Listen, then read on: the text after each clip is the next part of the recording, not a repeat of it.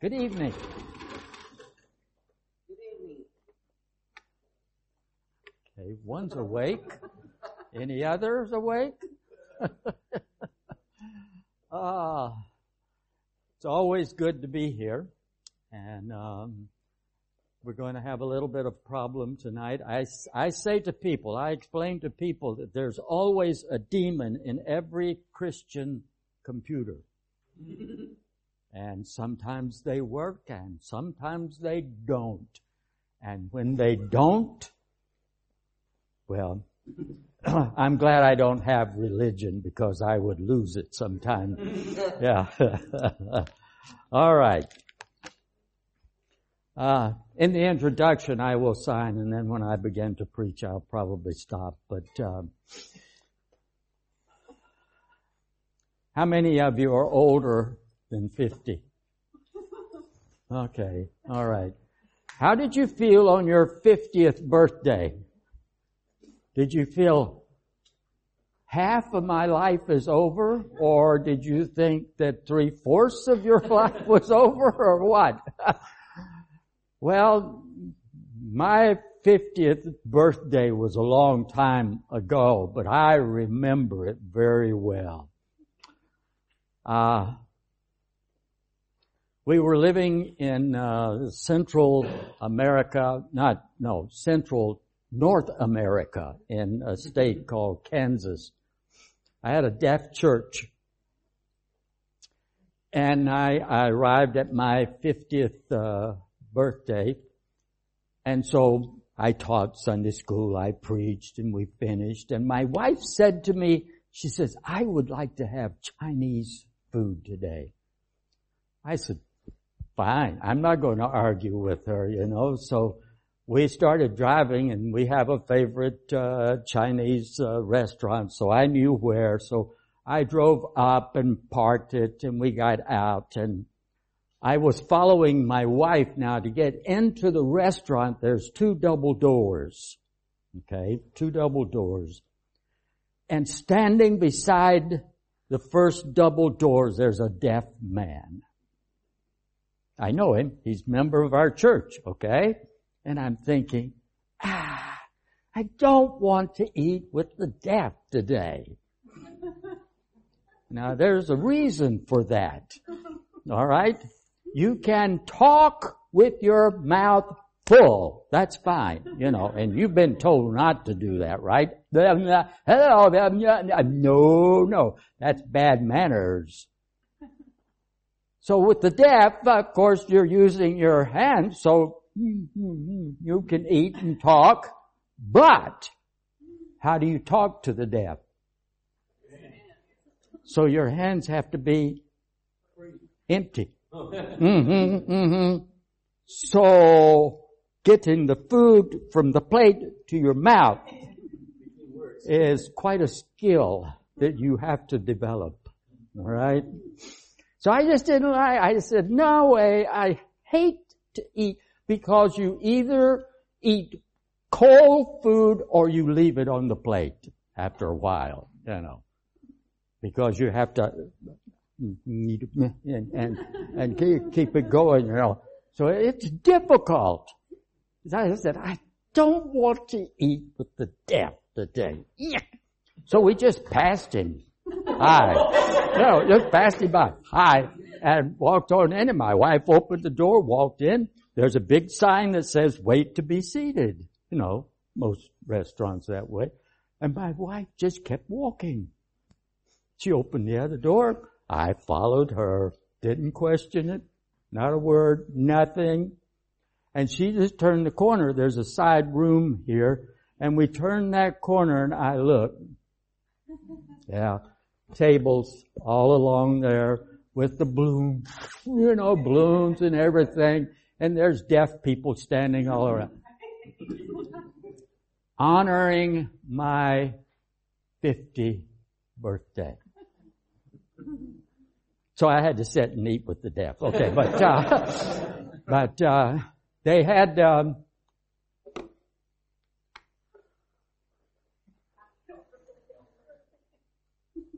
over the hill I said, oh, mistake.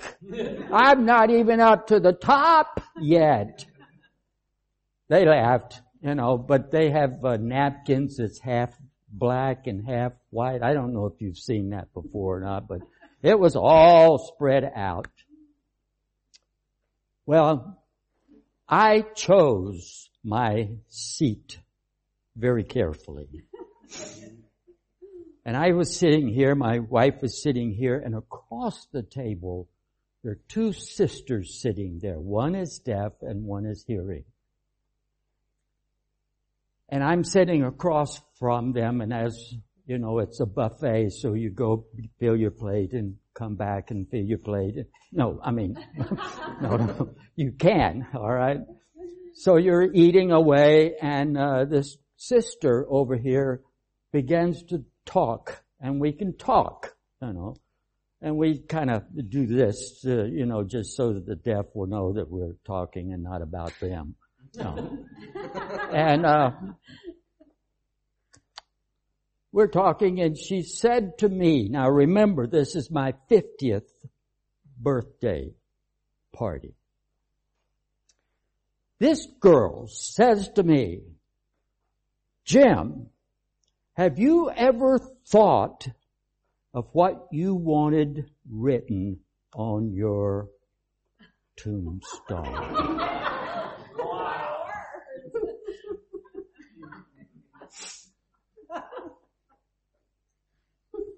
That's death, alright? but I said to her, yes I have. And she said, okay, what do you want written on your tombstone?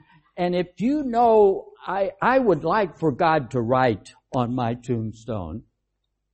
And, uh, maybe, you know, he will, but it's interesting to read in the Bible, God's writing. You know what that is? That's an epitaph. Ap, ap, epitaph.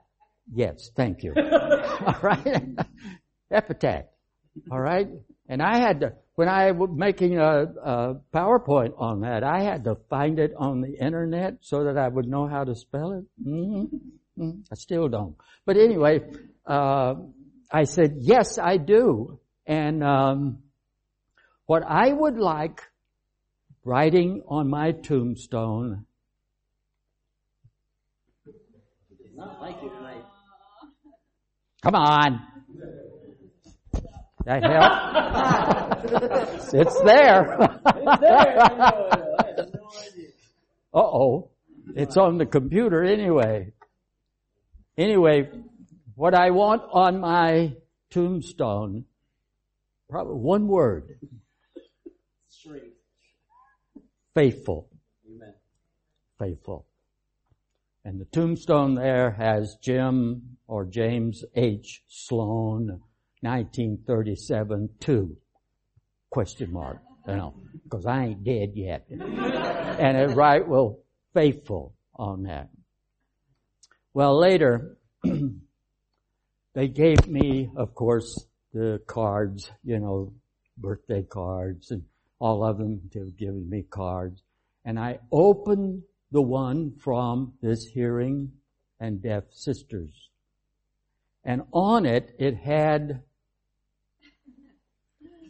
faithful servants. A faithful servant.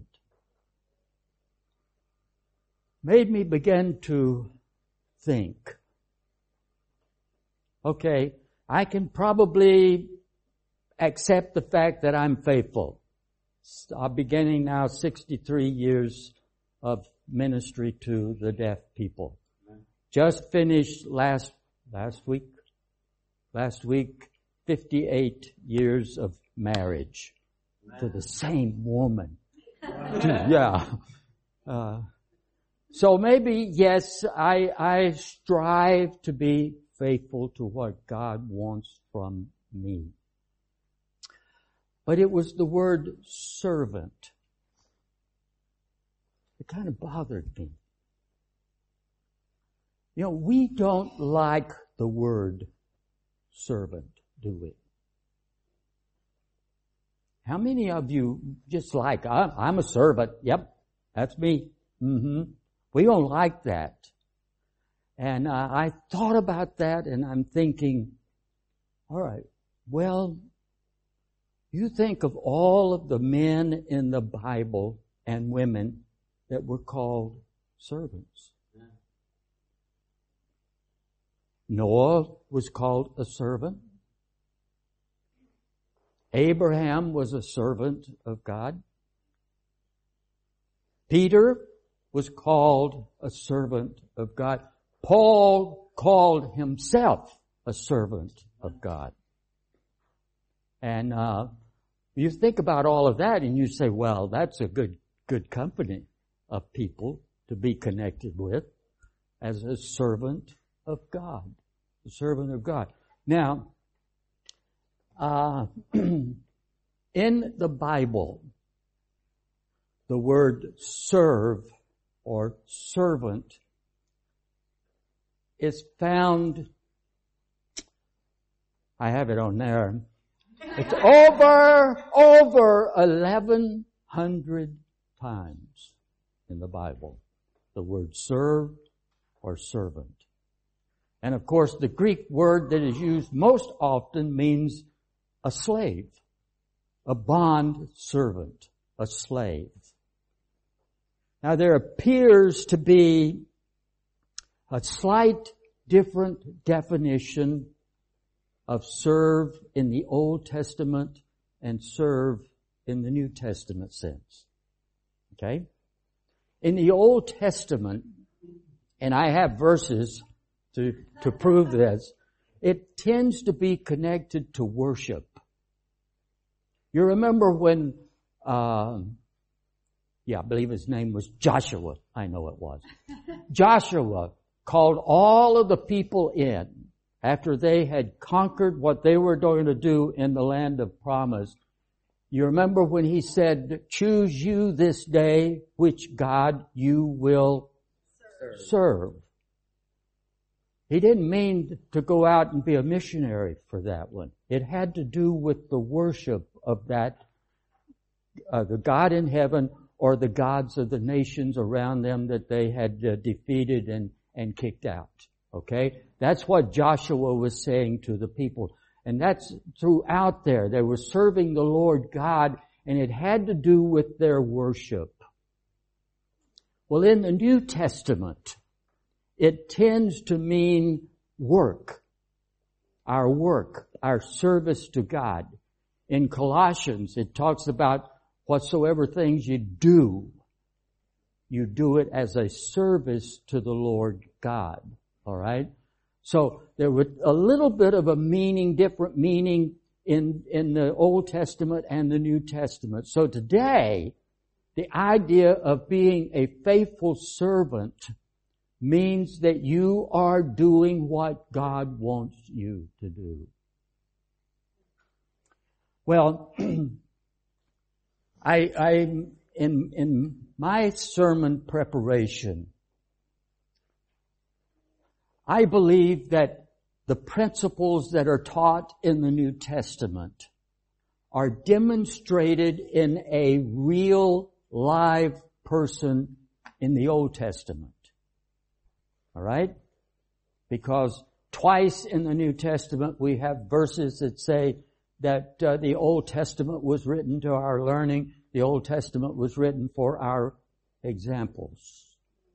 And so I began to think about this as I began to think about this being a faithful servant. And one day I was reading in Genesis chapter 24. Genesis chapter 24, you can open your Bible to that uh, verse, uh, chapter, because we're going to stay there for the rest of the service. And I might say that if this doesn't start working, you're going to have to depend on an old mind. That's me. to come up with my points and out, outlines. Okay? In Genesis chapter 24, you have to remember the background here because Abraham is probably 140 years old. Okay? Get that one. Oh, I've got it. You think it's going to work now? No, but I'm praying. okay. Abraham is 140 years old. Isaac is probably 40 years old and he ain't married. Now, Abraham remembers the promise of God. What did God promise Abraham in Genesis chapter 12? Even when he, before he left the land of Ur, he said, I'm going to make a great nation from you. Well, he waited about 25 years before he gave him the son of promise, but Abraham and Sarah tried to get in a hurry not wait for God, and they had a son by the name of Ishmael. You know that. But God said, He's not going to be it. He's not going to be it.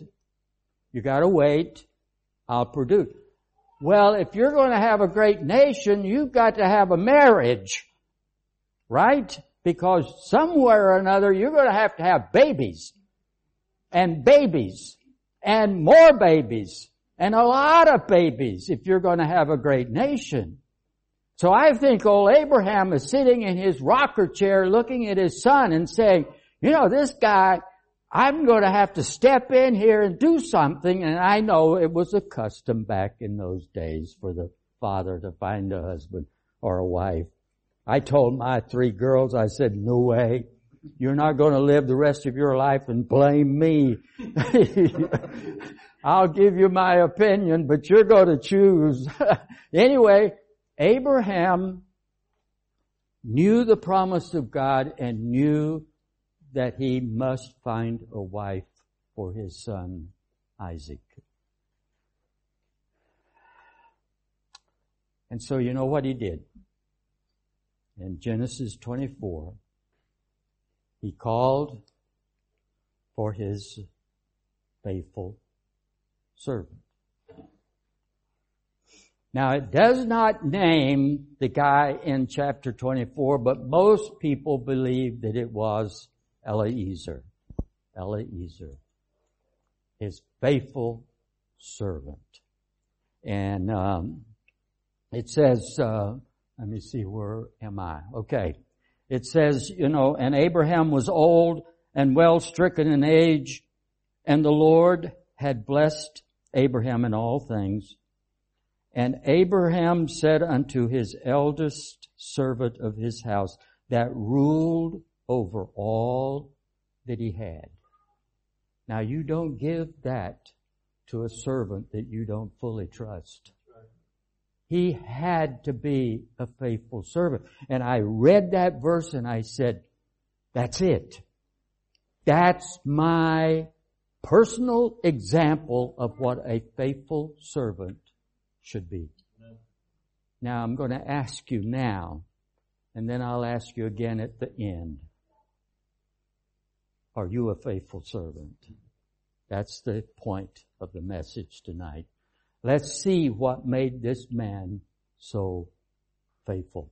Do you know, I, I just give you an idea of the sermon because uh, Abraham calls him in, makes him swear to go to get him uh, Isaac a wife. He goes, gets a wife, finds her, comes back, and they're married and live happily ever after. Well, almost. Okay, almost. But uh, that's that's the gist of this story. So let's see. There's going to be seven things here.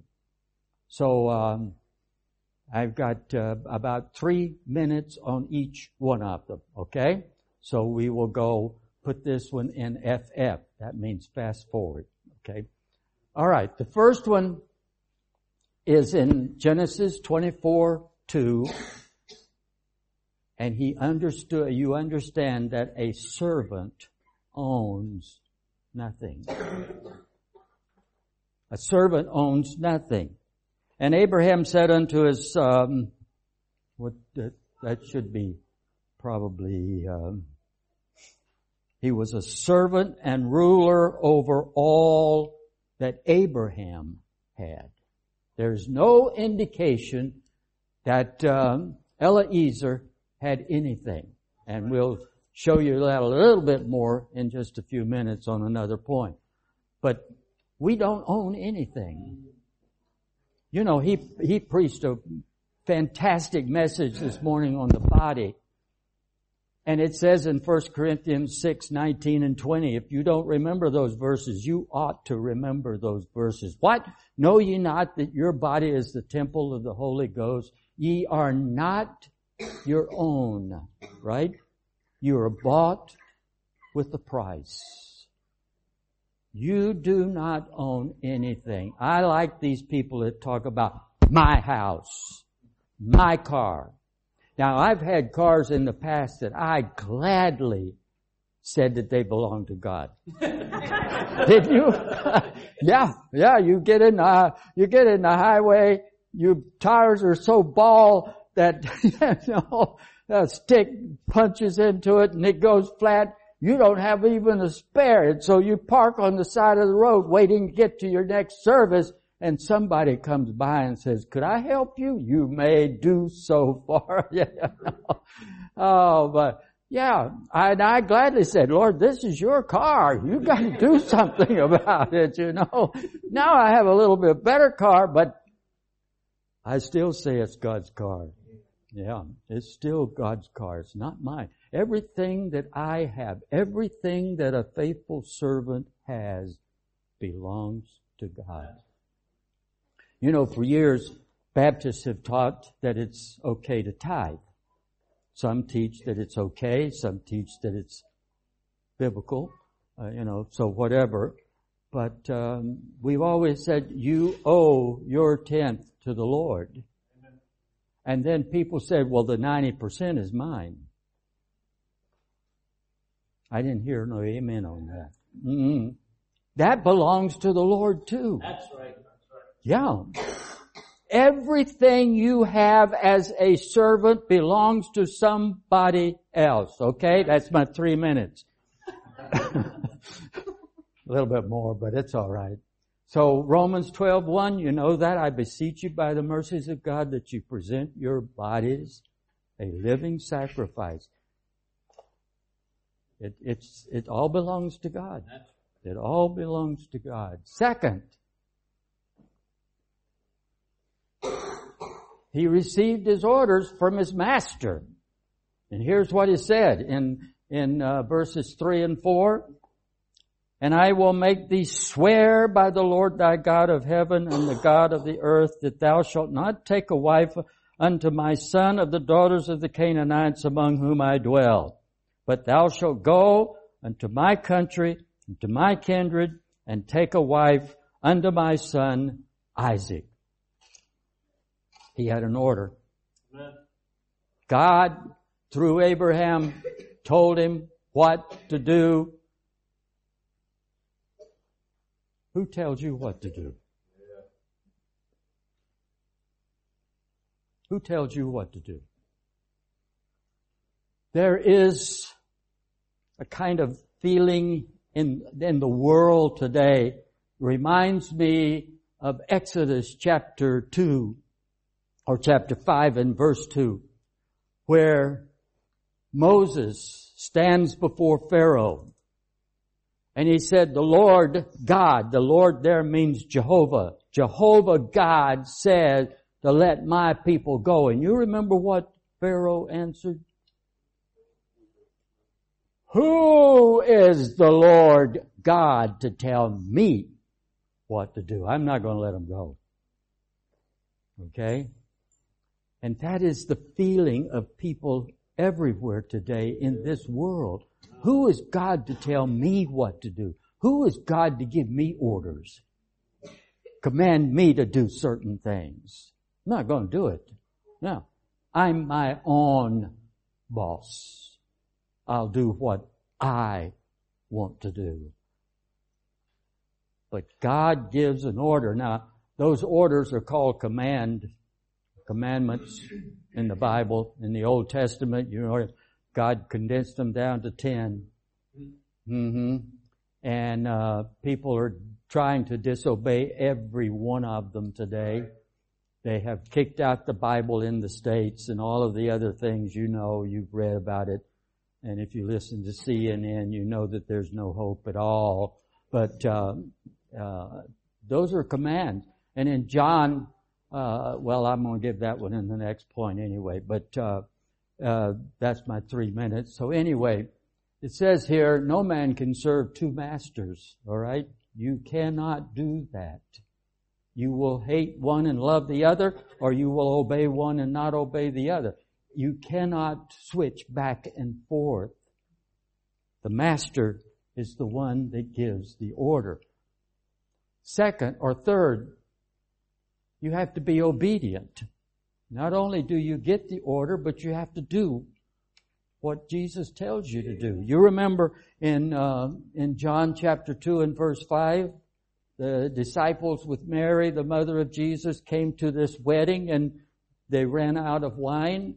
And so Jesus' mother said to the servants, whatsoever Jesus tells you to do, do it. Do it. In John chapter 14, there's four times where obedience is connected to love. If you love me, keep my commandments. Three times it's a positive statement and once it's a negative statement. But three times it's worded, if you love me, keep my commandments. The negative one, if you love me not, keep, you keepeth not my commandments. He that keepeth not my commandments loveth me not, is the way it says in John chapter 14. Obedience is a very special thing to God. I often think that it's even more important than the fact that we have faith in God. You know the whole Hebrews chapter 11? What do we call it? Hall of faith. The Hall of Faith. Yeah. By faith Noah, but you'll notice always by faith it ended in obedience. It ended in obedience. A faithful servant not only does not own anything, not only does he take his orders from his master, but he obeys. There's a, a very sad time in the history of the United States. It was a time when people had slaves. And uh, one of the things that the slaves knew, if they wanted to live and live without pain, was obey. And obey quickly and completely. And we as servants, slaves of God, should be just as quick to obey and do what God tells us to do. John chapter 13 verses 13 through 17 is when Jesus washed the feet of his disciples. And he said, you've got the example now, do it. And you notice that it was not a commandment, it was an example. But there's Hebrews chapter 11 as well. So we need to be obedient in all things. Number four, was believe in an omnipotent God. When we're serving God, you believe that God is all powerful.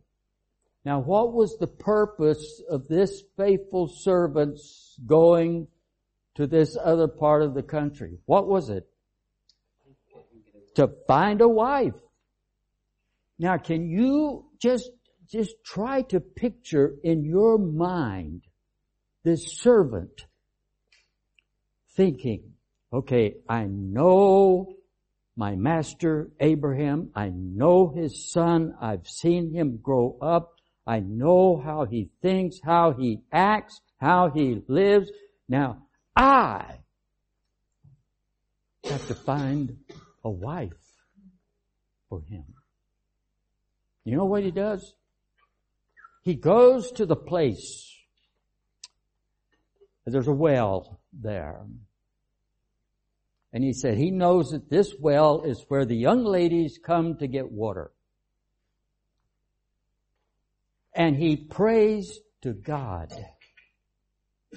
God, let me just condense it for you, okay? He said, God of Abraham. He said, I'm here to find a wife. And Abraham said that you were going to guide me. Now, and he prays for a couple of things. He said, let the young lady that comes to get water, and I ask her to give me a drink, she'll say, all right, I'll be glad to give you a drink. Hey, let me get water for your camels as well.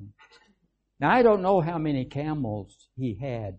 He had several, I know that. And they drink at one time about 20 gallons of water. Okay? Mm-hmm.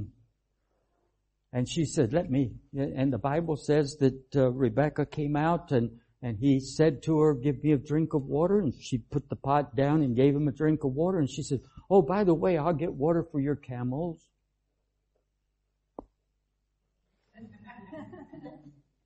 I can imagine that's what happened. His jaw just dropped and he thought, like I would think, did this really happen? Is this really God working? And then he asked her where she lived, what family and so forth, and found out that it was from Abraham's kins. So she said, "Oh, oh, you, why don't you just come to the house and and we got room for all of your uh, animals. We'll feed them and take care of them, and we'll take care of you and your men." And so he lingers, and Rebecca goes home and tells her family that she's met this man and all of these things that's happened. And so Laban comes out and he said, "Oh, you come in and come in and come in and come in." He believed that God would direct his path and that God had the power to do what God wanted him to do.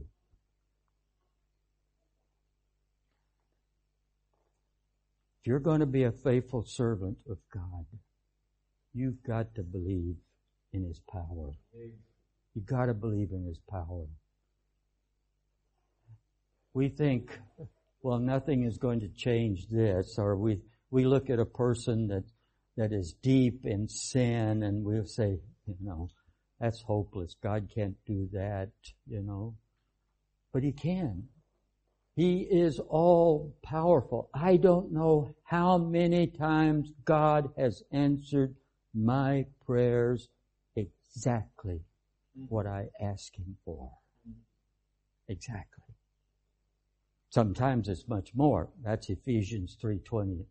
You know, now unto him that is able to do exceeding abundantly above all that we can ask or think. Do you really believe that as your master can do that? That's a faithful servant, okay? Where are we? I'm not going to go over those verses. Okay. Now he, a servant has to depend on others to take care of his needs. Look back at verse 10. And his servant took ten camels of the camels that he owned? No, of his master's and departed. For all the goods of his master was in his hand. Hmm. Now, when he comes to the place and he meets Rebecca, they said, we will take care of all of your needs. Just come on in. Right? Oh man. You know Philippians 4:19 I I oh I've got it up there. Okay. But it says, "But my God shall supply all of your needs according to his riches in glory." And that is an excellent promise. You've got to remember that it's connected with the fact that the church there gave to Paul on his missionary journeys. And because they gave to Paul missionary journeys, Paul wrote that verse to them. So it was giving first and receiving second. And we like to receive first and then give. But God's plan seems to be you give and then God will take care of your needs. And I can tell you again and again and again how God has supplied needs. I've probably made over a hundred foreign mission trips. And I'm not rich. I tell you, I am not rich in any shape, fashion, or form. I drive a 2010, which is one year better than you, but uh, I drive a 20, a 2010. My wife drives a 2003. It's got over 200,000 miles on it. You know, we're not rich. We live in a mobile home because we choose to live in a mobile home. We like it. And, uh, uh, you know, we're just common people. I don't have between two and three thousand dollars for every trip that we plan. And yet the rule states, and I've had it in my ministry for many, many, many years, if I don't have the money in my hand or in the bank, mm-hmm, we don't go. I've never canceled a trip since 1993. God has always taken care of me. One time, one time, it was getting close. I mean, really close. And I went to the mailbox and there was nothing there. And you know, sometimes we get the whole amount in one check. I, I've had that done. One check took care of everything. I've had it to where it comes in $25 and $50 and $10 and here's $5 to, you know, that kind of thing. And it, it adds up and you, okay, you know, but this time it was not adding up. And the trip was getting closer and closer and closer. And I would drive up to the mailbox and I looked in the mailbox and it's empty. And I get back in the car and I'm driving out of our mobile home park and I'm saying, Lord, I felt that you wanted me to go on this trip, and yet you're not supplying the needs. I don't know, God, God talks to me, okay? Not with an audible voice, but He talks to me and He said, what's wrong, Jim? And I said, the money is not coming in. And in just a few days, we have to go. And I'd already ordered the ticket, you know? And uh, I said, uh, we don't have the money. What's wrong? And he said, well, the problem is that you've never asked me for it.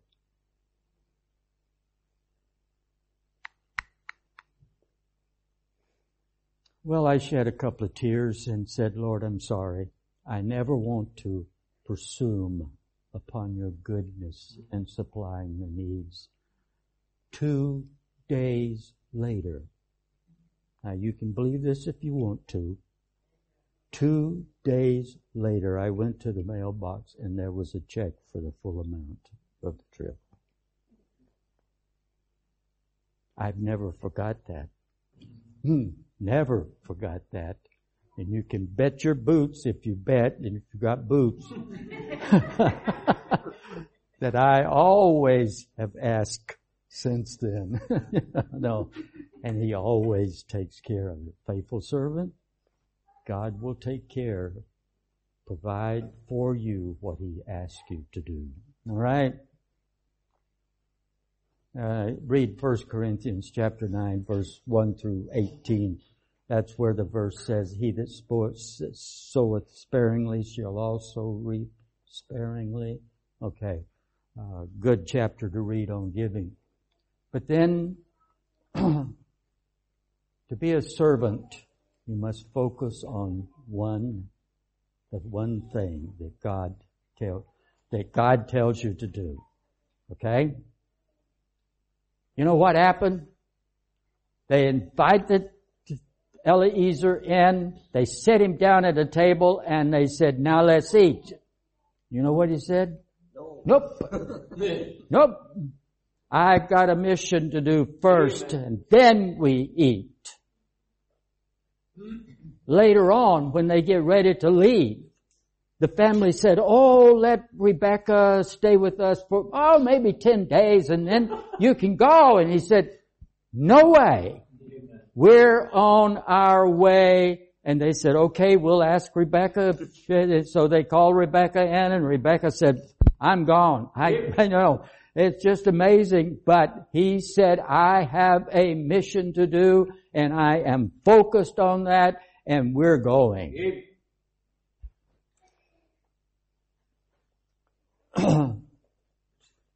it's amazing to me how many times God changes his mind. Have you ever thought about that?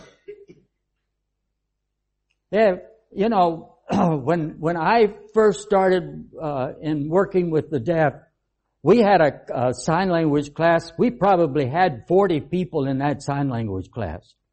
And most of them said, yeah, God wants me to work with the deaf. God's called me to work with the deaf. And then the girls met a boy and suddenly God changed his mind. no, I, I, I, you know, I must have made a mistake or something. God doesn't want me to work with the deaf anymore. Mm-hmm. you think this is a joke, but it is honest to truth. I made the mistake of telling a fellow worker because I was very shy. I know you don't believe that, but it was true. I was very, very shy. And he was going with a, a nurse's training. She was in training. And I said, why don't you introduce me to one of those nurses trainers, you know? Oh, 30 minutes later, he came back and he said, I got you a date tonight. I said, no! so we went. I saw Joyce come walking down those steps out of the dormitory and I'm thinking, she's got a big nose. Yeah. I don't know. Uh, she didn't think any more highly of me, alright. anyway, anyway, we went out to uh, Chickamauga Dam. That's where the other guy took his girl and we're sitting there and I said to her, I said, uh, by the way, God's called me to work with the deaf, and I had been doing that for four years already. I said, God's called me to work with the deaf. If you're not interested, this will be the last. so I'll be honest with you. I'm not going to just say, well, yeah, yeah, yeah, yeah, yeah, no, and then never call her again. So I said, you know, and she said, well, I've always wanted to be two things. One, a nurse, and two, a missionary. And she will tell you even today that when she married me, she got both of them. And, uh, that was good. So I said, if you're not interested in the deaf, this will be it. And I taught her the hand alphabet on our first date. Wasn't a date. It was, uh, you know, whatever it was, but it was, it was there. I, I taught her the hand alphabet. One thing, God called me to work with the deaf. And I have focused on that. The first semester that I was at Tennessee Temple in Chattanooga, Tennessee, there was a chapel speaker that came and preached from Philippians where it says, this one thing I do. And God just, that means he impressed it on my heart I want you to work with the deaf. And that's been the focus of my ministry. It's never deviated at all. There was one time when I walked out of the church and I said, I never want to see another deaf person in my life. Two weeks later, a deaf person came to me, where are you going to church now? And I told him, he said, if I come, will you interpret for me? Sure. So right back at it again. And, uh, but God has a plan for your life. And if you're a servant, when God shows you that plan for your life, you've got one focus to do it. To do it. Now, let me finish by saying this. Number seven, work till the job is over. And I warn you about this one. There ain't no end. Jesus said to his disciples and to a group of people that he was teaching, he said, occupy when? Till I come. And the word occupy means to keep busy. Doing, doing. Keep busy.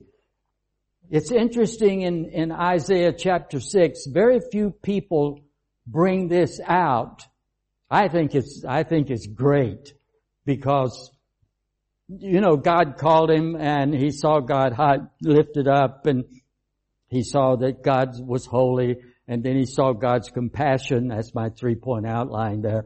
And, um, when he got down to the compassion, God said to him, I want you to go warn the people that judgment is coming.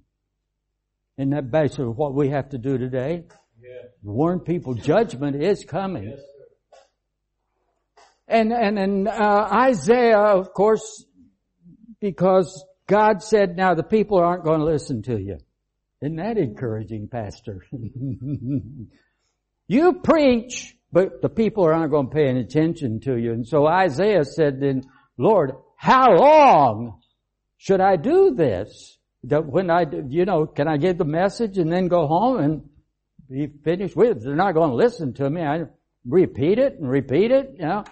And this is what God said, as long as there's a city or as long as there's a person, you do it. As long as there's a person that is not saved in this world, we have a command to go and preach the gospel to them. Right? Not over until it's finished, and it's not finished. And it's basically not finished, it's just interrupted for a while when Christ comes back, because then as he mentioned this morning in his sermon, we're going to stand before the judgment seat of Christ. And how many times have you heard preachers say, oops, not that. Matthew chapter 25. There's going to be crowns given. There's going to be responsibilities given for the thousand year reign of Christ where it says in Revelation chapter 22, even in eternity, that his servants are going to serve him. We get crowns. We can get crowns and get to rule and to reign with Christ and all of that. But I think the greatest reward that any servant is going to be able to hear is when Jesus says this. You are a good and faithful servant. Now, I ask you the same question that I asked you just a few minutes ago. Are you a faithful servant? The message changed my focus to where I still was faithful, but I had a different attitude. An attitude of a servant. Have nothing. It all belongs to God. He gives me the orders. I obey. He takes care of the needs as I focus on what He's asked me to do. 50th birthday. The question started with, what do you want on your tombstone? And it turned into a message of being a faithful servant. Would you bow your heads, please, for just a moment, and then Pastor's going to come. See, I'm not the Holy Spirit, so I can't tell you what God has planned for your life. But you can. You know. And if you stood before Jesus Christ tonight, and the books were open, and the other book was open that proves that you are saved. You're there because you're saved. Could God see that book or Jesus see that book and at the end say, you're a good and faithful servant? If not, you can make that right tonight and then for the rest of your life while you're here, become that good and faithful servant. Father, use the message for your glory in Jesus' name. Amen. Pastor.